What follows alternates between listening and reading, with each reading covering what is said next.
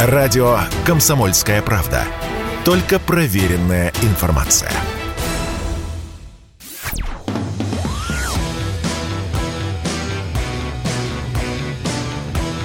«Война и мир» – программа, которая останавливает войны и добивается мира во всем мире –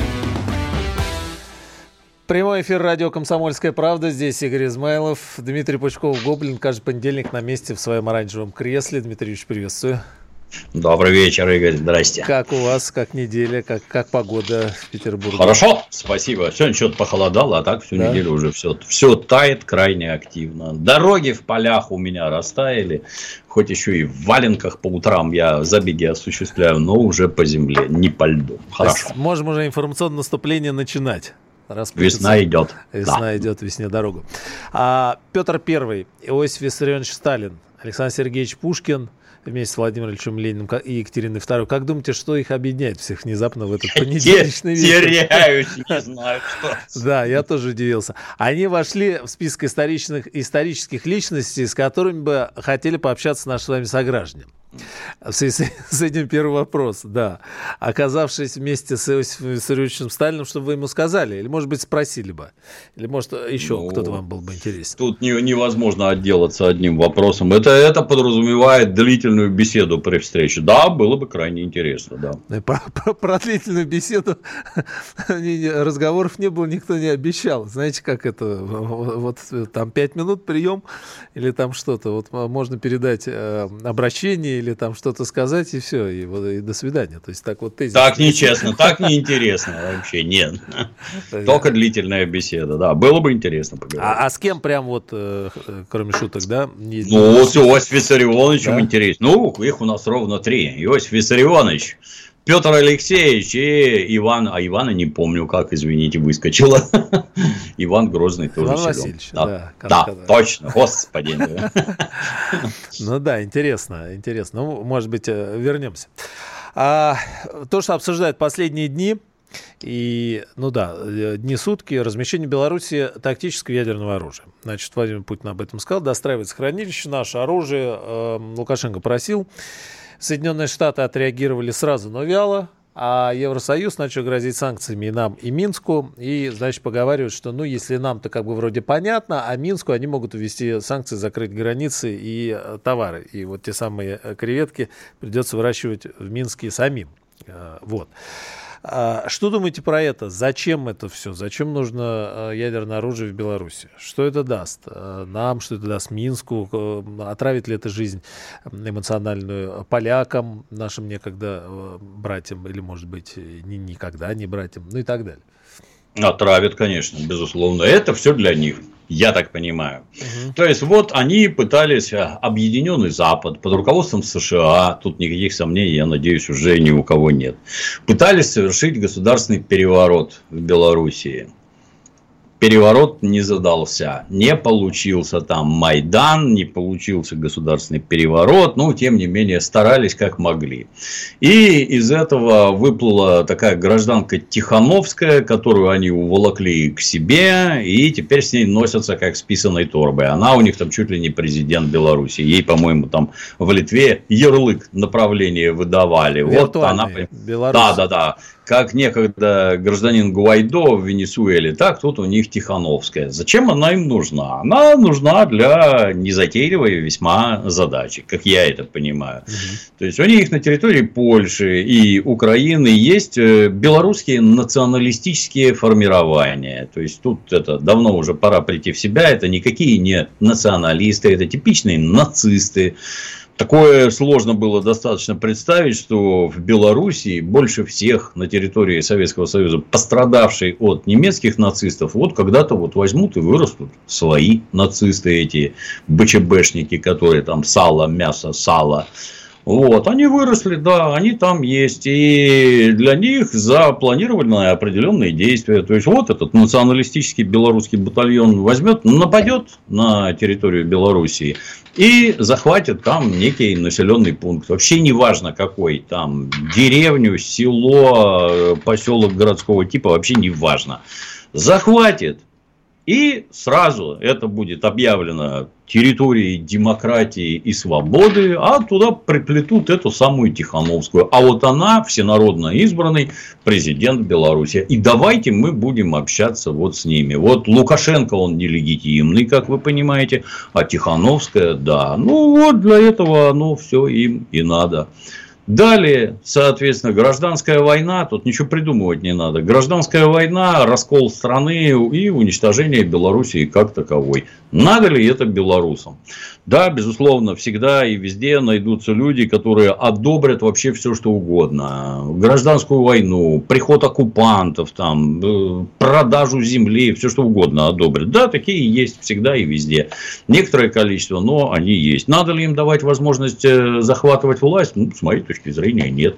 Вот для этого как раз. И давайте, во-первых, мы союзники, а во-вторых, давайте-ка организуем тут вот базу хранения тактического ядерного оружия, дабы у вас никаких иллюзий вообще не возникало. Вот последняя иллюзия относительно того, что будет, если вы попытаетесь вторгнуться на территорию суверенной Белоруссии, вот теперь испарились. Поэтому американцам, по большому счету, плевать они далеко, а вот в Европе, да, там пригорело знатно. Соответственно, наверняка были планы, все уже было готово, а теперь вот не получается. Ну и слава богу, что не получается. Пусть не получается и дальше.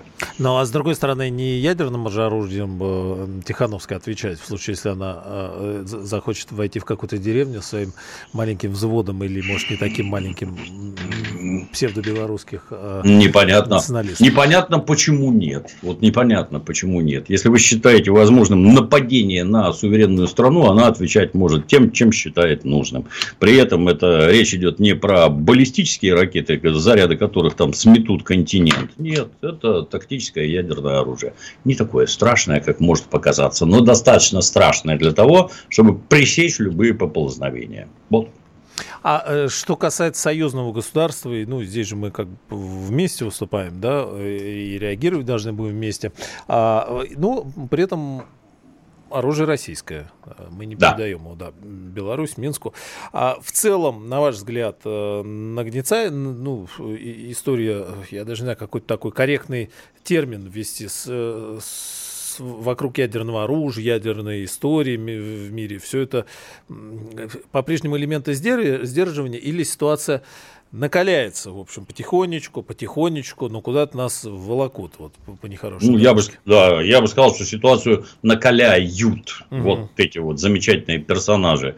Живу давно, неплохо помню, как в э, Федеративной Республике Германия, во Франции ставили американские ракеты средней дальности, першинги, названные в честь американского генерала Першинга. Какие тогда были всенародные волнения в странах Западной Европы? Какое количество народу выходило на улицы? Насколько активно шло противостояние попыткам американцев нашпиговать Европу ядерным оружием? Это американцы с другой стороны глобуса устанавливали ядерное оружие на территории европейских стран. Мощнейшее антивоенное движение было, мощнейшее. С тех пор многое поменялось. Ну, например, например, Советский Союз из Восточной Европы ушел, вообще ушел, оставив все и побросав с моей точки зрения. Все побросали и ушли, а американцы, а американские оккупационные войска, они именно оккупационные. Они как стояли в Германии, так и стоят. А ядерное оружие американское, неважно где там, в Германии, в Турции, оно так и стоит. И обратите внимание – Никакого антивоенного движения больше нет вообще. Вообще нет как такового. Вот точно так же, как они разваливали коммунистическое движение в Европе, сводя все левые идеи. Я когда-то помню, сижу, смотрю э, MTV, еще когда-то это было интересно, а там, значит, показывают э, э, известнейшую песню группы Pink Floyd – another brick in the wall, то есть еще один кирпич в стене, где, значит, помните, там mm-hmm. такой замечательный видеоряд был из фильма Алана Паркера, где там дети такой колонной по одному в затылок все дружно падают, падают в мясорубку, из них там фарш получается. А тут под эту песню, значит, Дети носятся по подъездам и меняют лампочки. Лампочки накаливания на энергосберегающие. У меня натурально челюсть отвалилась. Это, это что вообще такое? То есть, вот так вот акценты ловко смещены, приоритеты ловко смещены. Точно так же, как они коммунистическое движение свели к замене лампочек накаливания на эти энергосберегающие. Но, не кстати, надо вам... не, не без нашего участия. Конечно, да, естественно. Не надо там, какая борьба за мир, вы о чем? Главное, права гомосексуалов и зеленая повестка. Вот э, зеленая повестка это прекрасно, конечно, но, в общем-то, а что, для, а что для мира страшнее ядерной войны? Ничего, по-моему, нет. Ни для человечества, ни для мира в целом. Я страшнее думал, ядерной войны. Да. Нет ничего. Не, все тихо-тихо сдвинули, и все. И уже нет никакой борьбы за мир. И все, всем плевать, что ракеты стоят. Они настолько ловко научились работать с общественным сознанием, что я не знаю, только шляпу снять и хлопать всеми руками. Настолько ловко сделали сделано. Почему ну... ракеты стоят в Европе, а от которых Соединенные Штаты сидят далековато? И да, по... да, отвечать, да, да, да, предполагается, что будут именно по Европе, а не по Соединенным Штатам. А точно. Вместе с этим, смотрите, Владимир Путин еще заявил, э, и, ну, как, в общем, вновь напомнил об идее создания Западом глобального НАТО с участием стран Азиатско-Тихоокеанского региона, то есть, э, который напоминает ось времен Второй мировой войны, и здесь вопрос о Японии, обо всем остальном. Ну, давайте с этого начнем следующий блок через несколько мгновений. Весна. Русская весна. На радио «Комсомольская правда».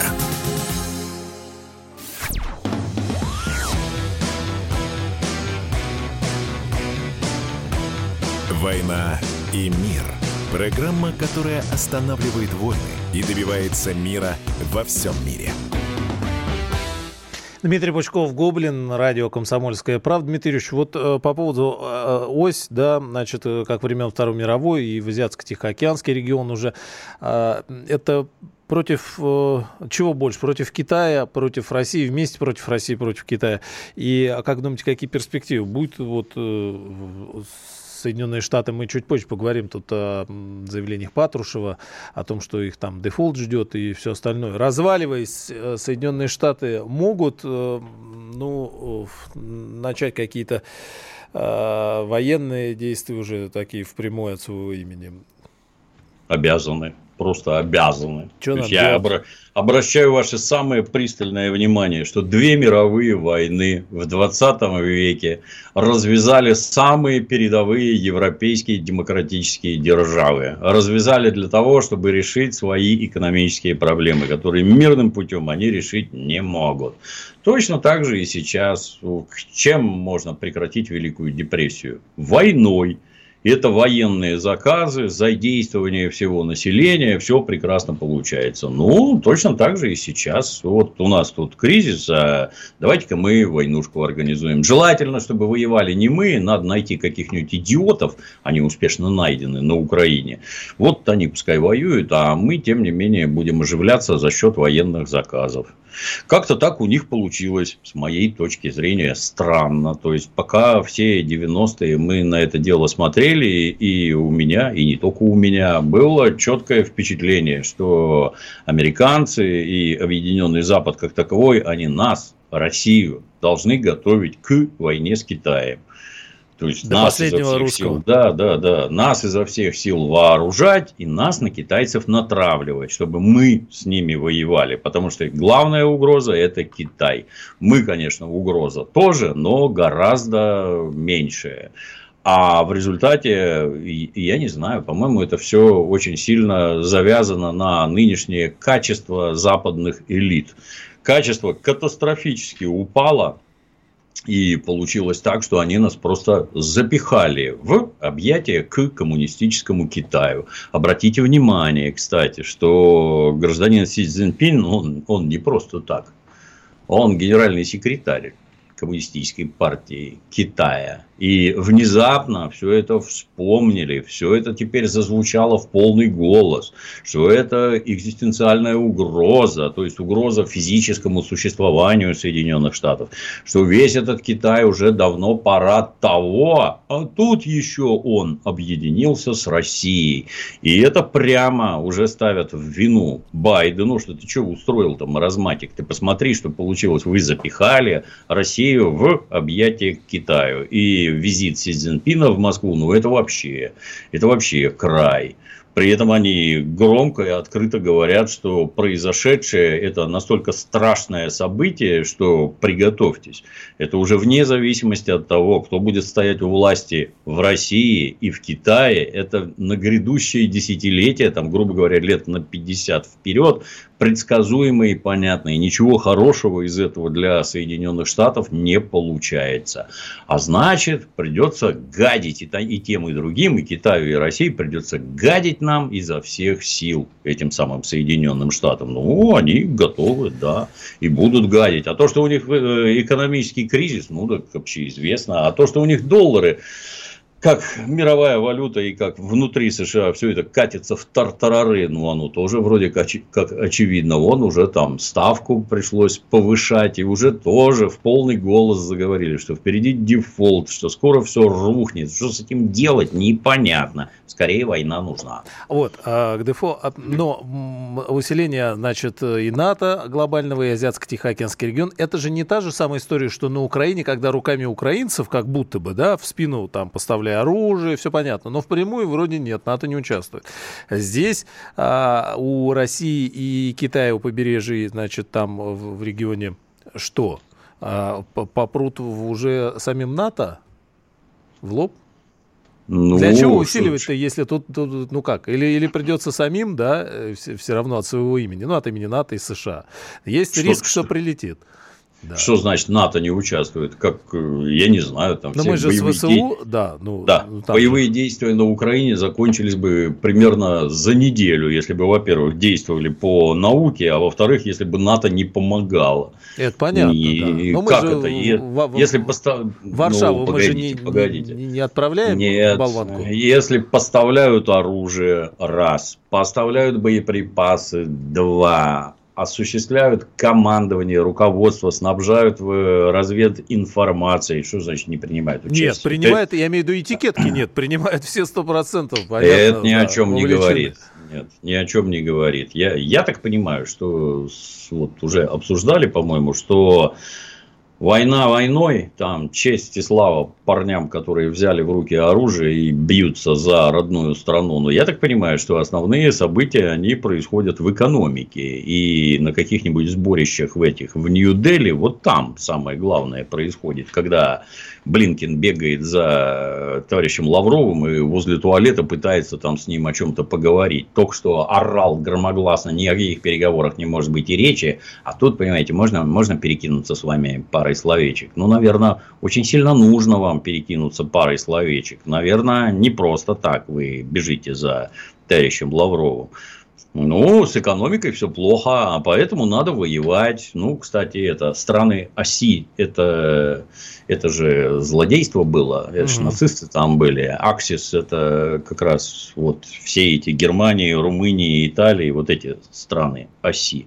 А теперь оказывается, что это Япония, Австралия. Понятно, ничего не поменялось, кстати, вот. с моей точки зрения, да. с тех пор. Ничего не поменялось. Вы нацистами как были, любителями нацистов, сами нацисты, так и остались.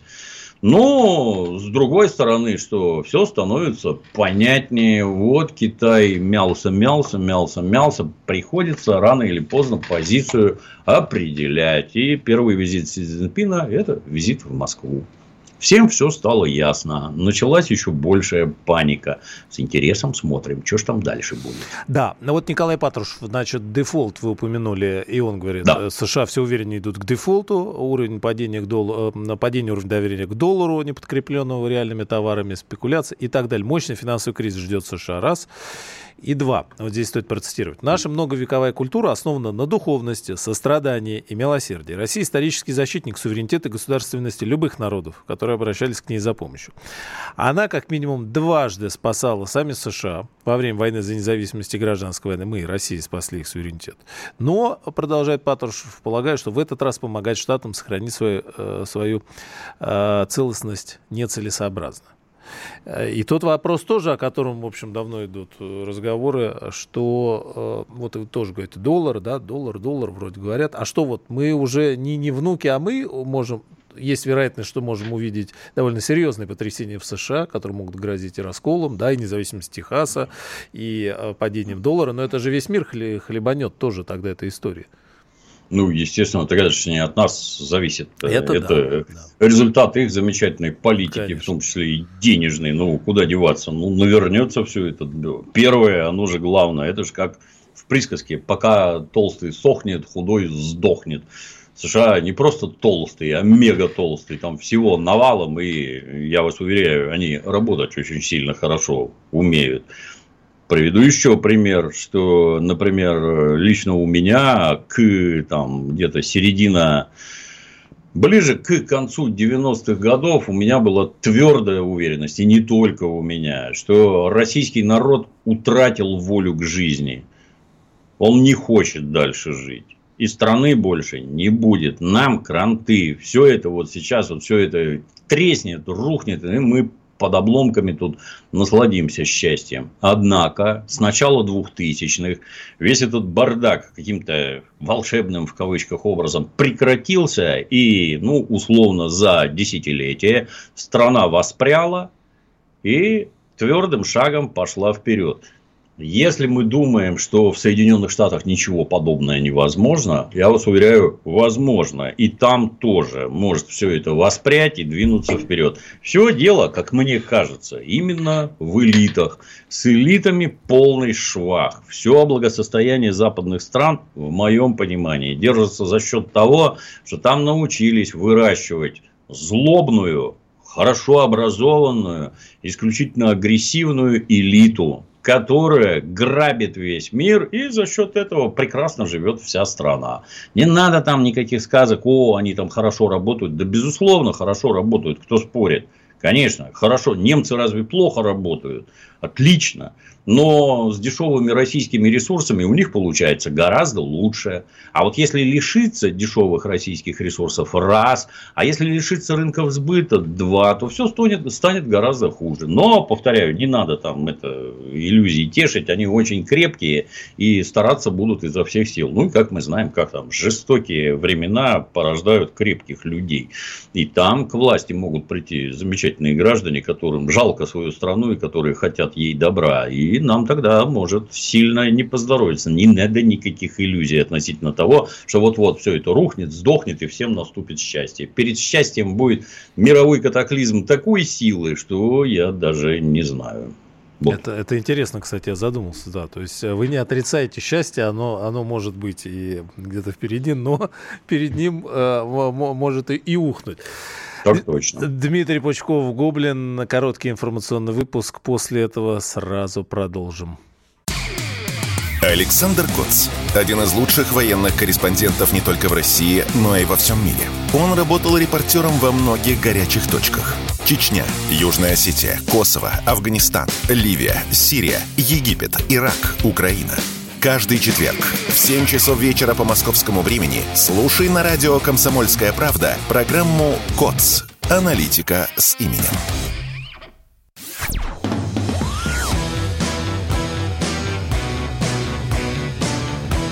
«Война и мир» – программа, которая останавливает войны и добивается мира во всем мире – Прямой эфир радио «Комсомольская правда». Здесь Игорь Измайлов, Дмитрий Пучков, Гоблин. Как всегда, в понедельник вечером о главных событиях, новостях. Что-то в мире происходит. Значит, э, протесты везде. Грузия подзатихла. Франция, пенсионная реформа Значит, бунтуют уже сколько дней ходят. Им не нравится повышение пенсионного возраста. Лувр остановил работу из забастовки в связи с пенсионной реформой. В Германии объявлен тоже забастовка крупнейшая, привела к отмене авиарейсов поездов. Тоже недовольны.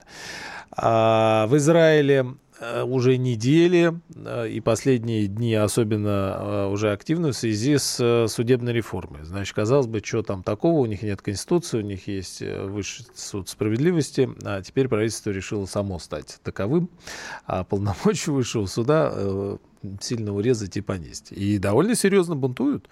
А здравоохранение во вторник готовится отключиться во всей стране. Ну, в общем, недовольство. А в связи с этим, как вы думаете, ну, во-первых, с Израилем, поскольку, поскольку он тут э, вышел на первую полосу, они говорят прям, что может довольно серьезно все там навернуться что это будет для, для, для Израиля, да, для мира и какие перспективы этой истории. И вообще, что так бастует-то? Ну, социальное напряжение растет везде. Под все эти сказки, как у них все хорошо, оно везде растет. Цены растут, а значит напряжение растет.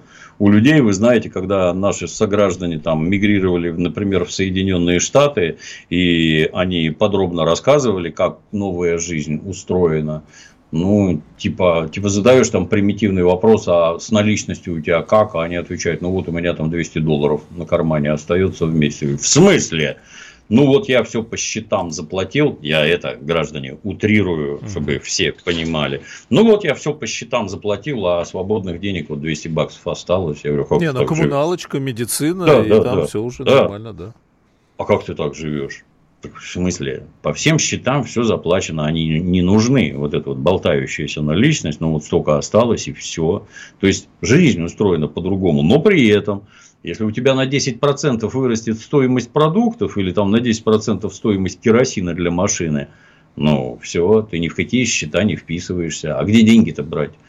Идти там дополнительную работу искать, ну, попробуй, как это вообще получается. И все, и внезапно на ровном месте все становится плохо. И поэтому люди выходят на улицы. Обратите внимание, сколько они там во Франции уже, например, бузят, и во что это выливается. А что они не вышли, когда их отрезали от наших э, дешевых энергоресурсов, да? А, а как, не когда все им предложили это... оплатить э, Киев не все это понимают, не все, далеко не все это понимают. То есть, повторюсь, то, что говорили в начале, обработка общественного сознания идет на таком уровне, что они над такими вещами просто не задумываются. Они э, начинают возмущаться только тогда, когда конкретно их жизнь реально ухудшается. Карман чувствует непосредственно. Да. Ага. Тут они понимают, ну как же свобода на Украине. Э, речь о свободе и демократии идет. Вот этот бред вообще. Как это можно повторять? На Украине перво-наперво запретили коммунистическую партию главного борца с нацизмом. На Украине к власти пришли нацисты. Нацисты запретили любую свободу слова, которая только может быть. Свободу вероисповедания захватывают церкви, людей хватают, сажают ни за что, затыкают рты. Да, не, Европа молчит, там, кстати, вообще. Да, там, да. Не-не-не, что вы, что вы, там борьба за свободу и демократию идет, против которой выступает злая Россия. Вот это бред все, извините за лексику, хавают и счастливы. А вот когда хлеб подорожал и бензин, вот тут да, тут пригорело, что-то не так. Я считаю, что мы должны активно поддерживать всех этих людей. Они же у нас всяких этих так называемую оппозицию, которая выходит на улицы, тихо-тихо, это борцы за свободу, народ имеет право выступать, там, будьте любезны, отнеситесь к этому с полным пониманием, я считаю, и у нас также надо, вообще не разбираясь, там, что хотят израильтяне, да плевать, что они хотят. Наша радость, чтобы они снесли израильское правительство и ввергли страну в пучину хаоса и беспорядка. Это то, чего они нам хотят. Если вы это поддерживаете, ну жрите сами, как, как в анекдоте. Я говорю, двумя руками черпай и не обляпайся, елы-палы. Никакого сострадания, ничего вообще быть не должно. Вы хотите это устроить нам, вы снабжаете Украину оружием, из которого Израиль, убивают к... наших солдат. Да, и эти тоже. С Израилем крайне сложная ситуация, поскольку, поскольку там, я не знаю, уже каждый второй, наверное, это из бывших наших сограждан, то у нас в башке, естественно, перекос. Это вроде как наши наши люди по-русски говорят, часть нашей там страны, культуры и всякое такое. А Израиль при этом абсолютно чужая страна и выступает всегда на стороне США, против нас. Помогает нацистской Украине? Да, Израиль люди которого, граждане, больше всех пострадали от немецкого нацизма, да, теперь украинский нацизм двумя руками поддерживают. Они-то почему не замечают этого? А они-то не могут не замечать. Э, Обработка общественного сознания. Жида Бандера, а футболочку помните Коломойского, да? Да? На, да, на полном... Это же смешно, понимаете? Потому что, да, жидами вы нас обзываете, а какие же мы бандеровцы? Да, обычные нацистские твари, точно такие же, как на Западе, в Харькове и во всех остальных местах. Что характерно, все украинские нацисты они сосредоточены, во-первых, во-первых, в Харькове, в самом русском городе Украины, а во-вторых, создавал их там как раз Игорь Коломойский, еврей. Это он, рукотворный, так сказать. И так Зеленский сказать, тоже, да. Да, то, не, ну, Зеленский-то там на подхвате, он такая десятого Нет, в смысле, тоже еврей, фигура. Да. Да, да, да. Вот эти люди создавали нацистов. А вот эти граждане, которые нынче граждане Израиля, которые мигрировали из Киева, Умани и других замечательных городов, это они ходят под российское посольство с украинскими флагами. Они там беснуются, орут, выступают на стороне украинских нацистов. Они собирают гуманитарку, они берут в руки оружие, едут воевать за Украину. Ну, на мой взгляд, мы должны активно поддерживать то, что там происходит. Хотите, нравилось вам, да, что происходило в России вот вашими руками? Ну, давайте, да, теперь сами, пусть у вас будет гражданская война и такое противостояние. Пользоваться надо, с моей точки зрения. А, поговаривали, кстати, знаете, такая в интернете ходит, э, аналитики рассказывают о, значит, э, Новой Хазарии большой и о том, что Израиль готовится переехать в Крым, в республику Крым. Что-нибудь, угу. что-нибудь слышали про это? Ну, я помню, что как это, немецкие нацисты хотели всех евреев отвезти сначала на, на Мадагаскар, подыскивали. Да. У нас внутри Советского Союза, да, сначала хотели в Крым, но потом как-то еврейская АО, которая да. на Дальнем Востоке, но так туда никто и не поехал. Хотя я помню, я когда-то работал библиотекарем в библиотеке Академии наук в газетном отделе. Там со всего Советского Союза газеты приходили ежедневно. Большое удивление было для меня, что там, в тамошнем городе Биробиджане выходила газета «Биробиджанер Штерн», на идише. Я вот это да, думаю, евреи как-то туда не рвутся, а оно есть. Вот, вот, это да, в том, о, вот это да в том смысле, что значит, где на самом деле это ущемляют, а где свободы. А, когда точно, в, да, в каждой да, республике национальный язык был и все, что хочешь. А, а, кстати, вот европейцы теряют доверие к парламентам Евросоюзу, НАТО и ООН а, не доверяют правительствам своих стран, опрос, более, почти две трети не доверяют. Доверяют О. лишь, лишь треть, да. 75 не доверяют Отлично. политическим партиям, 45, э, значит, половина, 49, ну, 49 процентов э, Европарламенту э, и так далее.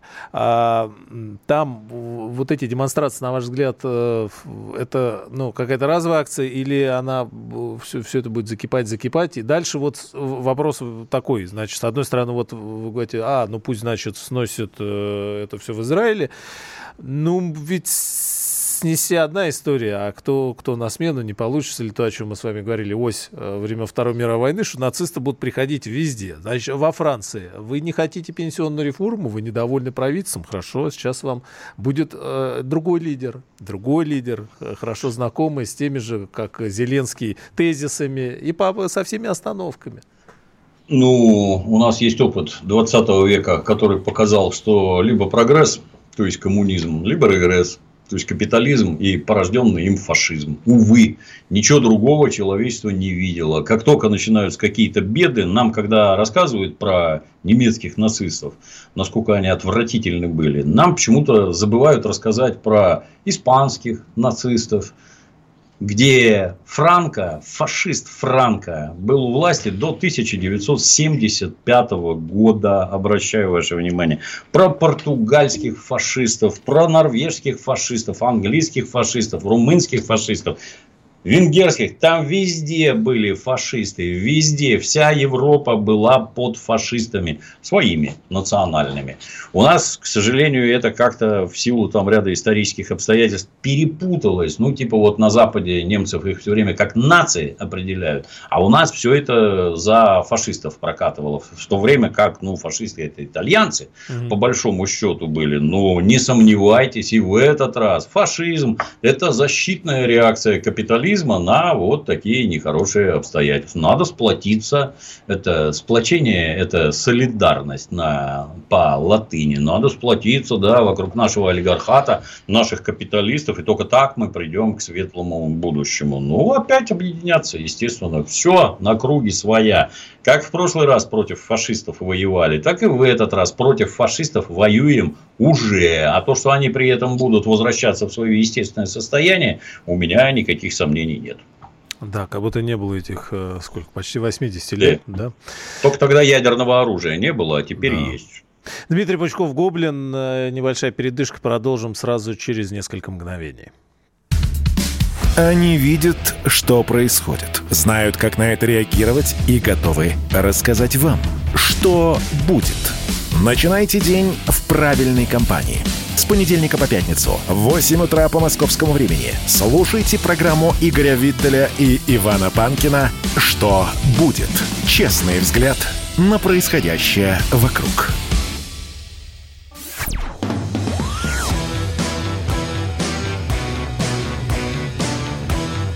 «Война и мир» – программа, которая останавливает войны и добивается мира во всем мире.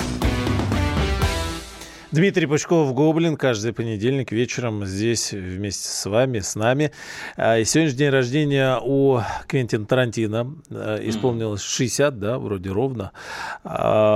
А, один момент. Второй момент. Э, Дмитрий Анатольевич наш уже Медведев, тут давеча, вы тоже слышали, предложил искать правильных пиратов, чтобы получить доступ к недоступным нынче западному да, кинопроизводителю. Ведь если они ушли от нас, всякие Netflix и там и прочее, значит, будем все это скачивать, будем пользоваться бесплатно.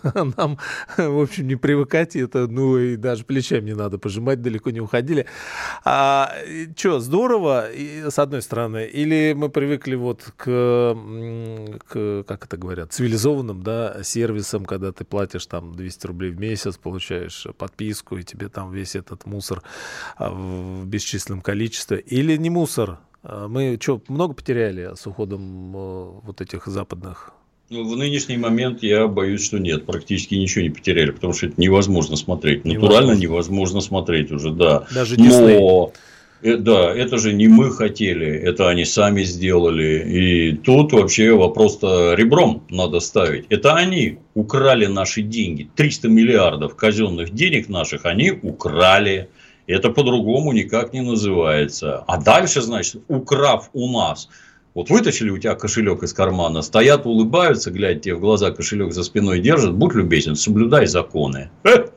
Это как-то не по понятиям, вы знаете. Либо мы оба одинаковые, либо будьте любезны, ведите себя адекватно. Ну вот украли, да, и что? Ну тут как-то достаточно долго не принято о таких вещах говорить, но никто эти самые торренты не отменял. Они как работали, так и работают. Их там как-то это технически перекрывали, что нельзя там зайти, не обладая каким-то вот таким вот количеством технических знаний. Ну а теперь можно наоборот. Ну, пошел, скачал, ну, смотри на здоровье.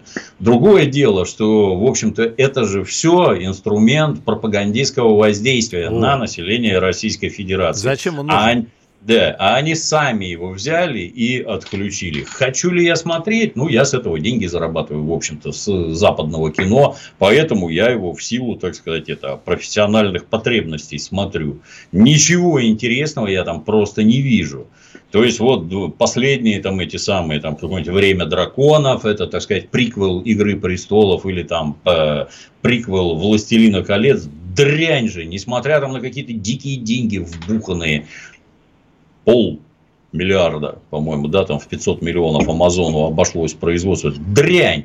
Там не на что смотреть. Это натурально боль зубная, муки принимать надо. Чисто как Одиссею, чтобы тебя к мачте привязали, и ты не мог никуда убежать. Вот тогда будешь смотреть. А так нет, неинтересно. Но, повторюсь, у них это каналы пропагандистского воздействия, они их зачем-то взяли и выключили. Мы что хотим, то и будем смотреть совершенно спокойно, бесплатно у нас, опять-таки, многократно уже говорил, э, главные пираты, они в США, они не у нас. Пираты главные – это люди, которые борются, в кавычках, за свободное распространение информации. Это они с фабрик и заводов воруют эти Blu-ray, DVD, неважно что, и вываливают в сеть бесплатно. Бесплатно, они за это денег не получают. Это самое главное. Ну, а остальные уже скачивают и пользуются дальше. Я вам самое страшное скажу, что когда в США ловили пиратов, то главных пиратов обнаружили на серверах Warner Brothers это сотрудники Warner Bros. из числа вот этих любителей распространения информации бесплатного, вываливали продукты Warner Bros на сервера Warner Bros. Представляете, что вообще творится? Ну, а имеем ли мы право этим пользоваться? Ну, если вы воруете наши деньги, то не ясно, каких ответов вы ждете и на что рассчитываете. Поэтому вот, вот так, да. Смотреть, а чё, смотрим а, и смотреть будем. А что вообще да. с кино-то у них случилось? И, вот э, и, с вами, мне кажется, невозможно поспорить, но вы это смотрите, а даже не хочется открывать. И, и вот что здесь? Мы, мы наелись это в 90-х, они сами перестали, Нет. то есть кризис жанра произошел зашел, и они в тупешку ушли какой-то. Ну, просто не хочется открывать даже. Вот ты видишь производство фильм США. Знаешь, бред сивой кобылы будет. Вот просто не хочется даже. Или что это? Это не кризис жанра, это тупо пропагандистский продукт, каковым, каковым он всегда и был. Просто раньше рамки были несколько пошире, и была некая свобода творчества. Но вот эти люди, которые нам рассказывали про коммунистическую цензуру, ужасную, в результате работы которой у нас появлялись шедевры кино мирового уровня вот от коммунистической цензуры. Так вот, от американской демократической цензуры И появляется такая, в отличие от... Да, да. Да, появляется такая дрянь, что хоть стой, хоть падай. А почему? А потому что тоталитаризм это у них а не у нас. Гражданин Оруэлл писал про своих, работал на BBC и делился опытом, как он это видит в произведении 1984. Это не про коммунизм, это про них, где война – это мир, рабство – это свобода, это все про них, это не про нас. Ну вот, повернулось, так сказать, у них там другим боком, и государство заставляет этих самых творцов делать то, что считает нужным государство. Я, вы знаете, как-то это, у меня там перерыв некоторый был, а потом с 2016 года я принялся в кино ходить вот, вот просто как на работу там минимум 4 раза в месяц смотреть и, и понять не могу, думаю, боже мой, неужели я стал настолько старый, что вот неинтересно мне смотреть вообще, не, что это за дрянь. Первый фильм, от которого я получил удовольствие, мне удалось посмотреть через полтора года. Художественный фильм «Ла Ла Ленд». Через полтора года. При том, что «Ла Ла Ленд» это никакой не шедевр мирового кинематографа, а просто нормальное кино. Не отравленное гомосексуалистами, неграми, повесткой какой-то идиотской. Просто нормальное кино про людей показали, где мужчина, женщина, любовь, бизнес, там, работа, отношения, туда-сюда, нормальное кино. А вы мне тут втюхиваете непонятно что. Ну, а дальше больше. И чем дальше, тем все это становится хуже, хуже и хуже. И гражданин Тарантино, которого с днем рождения, кстати, поздравляем. да. Спросить, да. Вот его вытащил гражданин Вайнштейн. Я их, кстати, с обоими лично знаком. А, вот гражданин Вайнштейн вытащил и неплохо продвинул гражданина Тарантино. А он что в ответ? отказался, обложил нехорошими словами, плюнул вслед, помахивая Оскарами, которые он получил благодаря этому Вайнштейну. Ну, вот такой моральный облик тамошних творцов. Увы, ничего хорошего мы оттуда давно уже не ждем. А если говорить о, ну да, то, то, что было снято здесь у нас раньше, и ты правда, ну ты, можно пересматривать, и в общем есть вещи не устаревающие, это не только там а, экранизация каких-то классических вещей, а там что, а, там вот я не знаю, корректно спрашивать, много ли там шедевров, э, и там какая-то актерская школа, и что вообще вот впереди? У них э, те, те актеры стареют, которые в 90-е на зубах были, и их не назовешь тоже вроде, да, э, там какими-то великими актерами. Э, чего? Это все изживется, и там искусственный интеллект дальше у них будет снимать. И это тоже, да. Ну, там нельзя сказать, что вот это подлое правительство США виновато, потому что навязывает вот такую повестку. Там комплекс самых разнообразных причин. Вот тот же самый упомянутый Netflix. И это когда-то была контора, которая э, сдавала на прокат видеокассеты и диски по почте, например. Вот мы с вами живем там, вы в Анадыре, а я в Иркутске, а нам из Москвы присылают, а я посмотрел, забрали обратно и все хорошо. Очень толковые, умные, оборотистые люди. Когда появился онлайн, они бодро наладили, так сказать, онлайн-видео, заработали с этого чудовищные деньги. И на эти чудовищные деньги принялись снимать свои фильмы и сериалы. А поскольку в связи вот с финансовым пузырем планетарного масштаба денег образовалось огромное количество, то нужно столько контента, так называемого, произвести, что нет такого количества нужного режиссеров, сценаристов и актеров. Их просто и нет. Да. А да, и идей тем более, да. Тащи всех вообще, всех, кто есть, тащи всех. Ну и в результате катастрофического падения профессионализма, уровня профессионализма, получается всякая дрянь.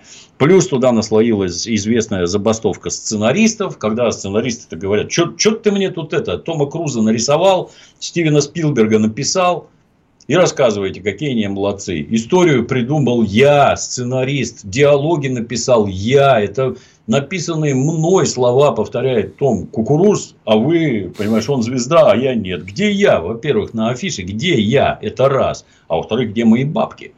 Это радикальные, так сказать, вопросы. Ну и а Голливуд ответил, да идите вы лесом, мы тут это и без вас, так сказать, в стиле комедии Дель Арте будем вам ставить. То есть, когда есть какой-то скелет, так сказать, сюжета, а актеры могут шутки придумывать на ходу. Вот давай какой-нибудь Сет Роган там 25 дублей сняли, один выбрали, и хорошо получилось. А ты сценарист, иди лесом, мы тебе денег не заплатим. И оно вот так вот клубком копится, копится, копится, копится, все это в кучу, а в результате получается всякая дрянь к сожалению, потому что все-таки это американское кино, там тоже масса всякого есть, так сказать, что смело можно заносить и занесено в сокровищницу мировой культуры. Ну, сами все похоронили, вот, как-то так. Меньше минутки остается. Я заслушался. Хотели, э, хотел спросить про цифровой паспорт, но уже не успеем. Может быть, в следующий раз цифровое удостоверение, цифровизацию. А, пока полминутки. Скажите пару слов тогда про наше кино. У нас что, как дела? Вот э, сериал ну, у нас, снимается? Да, у нас тоже все убежало в сериалы. И я считаю, что там как раз кузница кадров. Все из кинотеатров убежало в онлайн. Развивается именно там. Но, будем надеяться, количество перерастет в качество. Есть. Спасибо, Дмитрий Юрьевич. Дмитрий Пучков, Гоблин, Комсомольская правда до встречи.